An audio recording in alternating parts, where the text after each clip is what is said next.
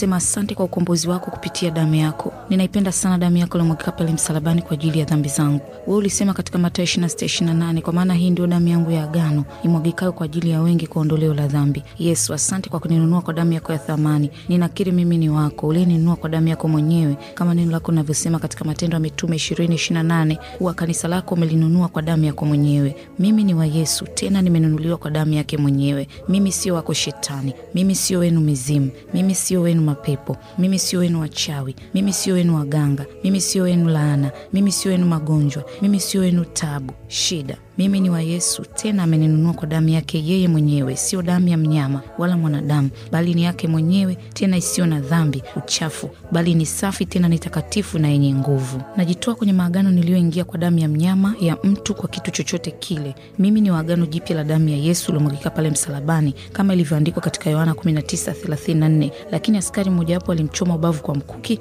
na mara ikatoka damu na maji. Leo ninajiondoa kwenye maagano hayo yote niliyoyafanya na mwanamke au mwanaume na yote yanayokwenda kinyume cha maisha yangu na mpango wa Mungu ninayavunja sasa kwa damu ya agano jipya la Yesu Kristo. Kila agano nililofanya kwa kujua au kwa kutokujua, iwe mchana au usiku, nikiwa kwenye ndoto au macho, kwa hiari au kwa kulazimishwa, ninayavunja sasa maagano hayo kwa damu ya Yesu Kristo wa Nazareti. Ninatangaza sasa katika ulimwengu wa roho na wa kawaida, mimi ni wa Yesu, sio wa Shetani, mizimu, mapepo, majini, laana, magonjwa. Mimi ni wa Yesu. Ninaliamini agano lako Yesu kwa damu yako. Hata Mathayo 26:28 umesema, kwa maana hii ndio damu yangu ya agano imwagikayo kwa ajili ya wengi kwa ondoleo la dhambi. Kwenye damu kuna uhai, sawasawa na Kumbukumbu la Torati 12:23. Ukasema katika Yohana 6:53-56, amini amini naambieni, msipoula mwili wake mwana wa Adamu na kuinywa damu yake, hamna uzima ndani yenu. Aulaye mwili wangu na kuinywa damu yangu anao uzima wa milele, nami nitamfufua siku ya mwisho. Kwa maana mwili wangu ni chakula cha kweli na damu yangu ni kinywaji cha kweli. Aulaye mwili wangu na kuinywa damu yangu hukaa ndani yangu, nami hukaa ndani yake. Bwana, ninaamini maneno hayo, nami ninafanya tendo la imani kwa kuinywa damu yako sasa. Ninakunywa damu ya Yesu kwa imani, ninakunywa damu ya Yesu kwa imani, ninakunywa damu ya Yesu kwa imani, ninakunywa damu ya Yesu kwa imani.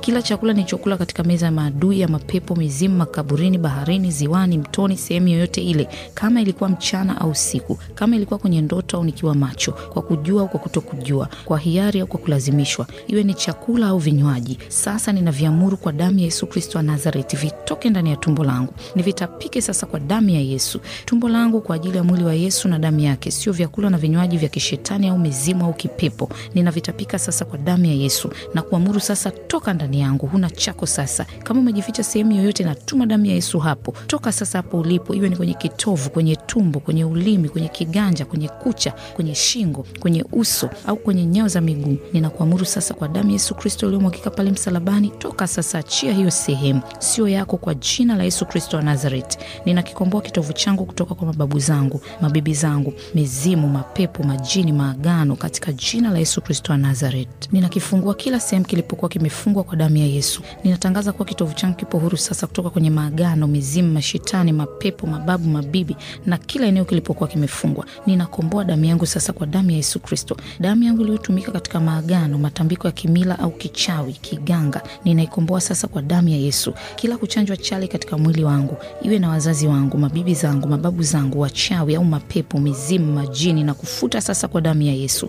Ninasafisha sasa mwili wangu na damu yangu kwa damu ya Yesu Kristo. Kila silaha iliyokuwa imetumwa kwa kupandikizwa katika damu kwa chale, ninaifuta sasa kwa damu ya Yesu. Kila silaha itakayofanyika juu yangu haitafanikiwa, na kila ulimi utakaoinuka juu yangu katika hukumu utahukumu kuwa mkosa, sawa na Isaya hamsini na nne kumi na saba. Damu yangu imekombolewa sasa kwa damu ya Yesu. Kila udhaifu katika damu yangu, magonjwa, uchawi, uganga na uondoa kwa damu ya Yesu. Sasa ninakiri mimi nipo huru sasa. Ninaamini kuwa katika wewe kwa damu yako tunao ukombozi wetu, masamaha ya dhambi sawasawa na wingi wa neema yako. Waefeso moja saba. Sisi tuliokuwa mbali hapo kwanza tumekuwa karibu kwa damu yako Kristo. Waefeso mbili kumi na tatu. Nafsi yako imekwisha kufanya amani kwa damu ya msalaba wako. Wakolosai moja ishirini. Nina ujasiri wa kupaingia patakatifu kwa damu ya Yesu. Waebrania kumi kumi na tisa.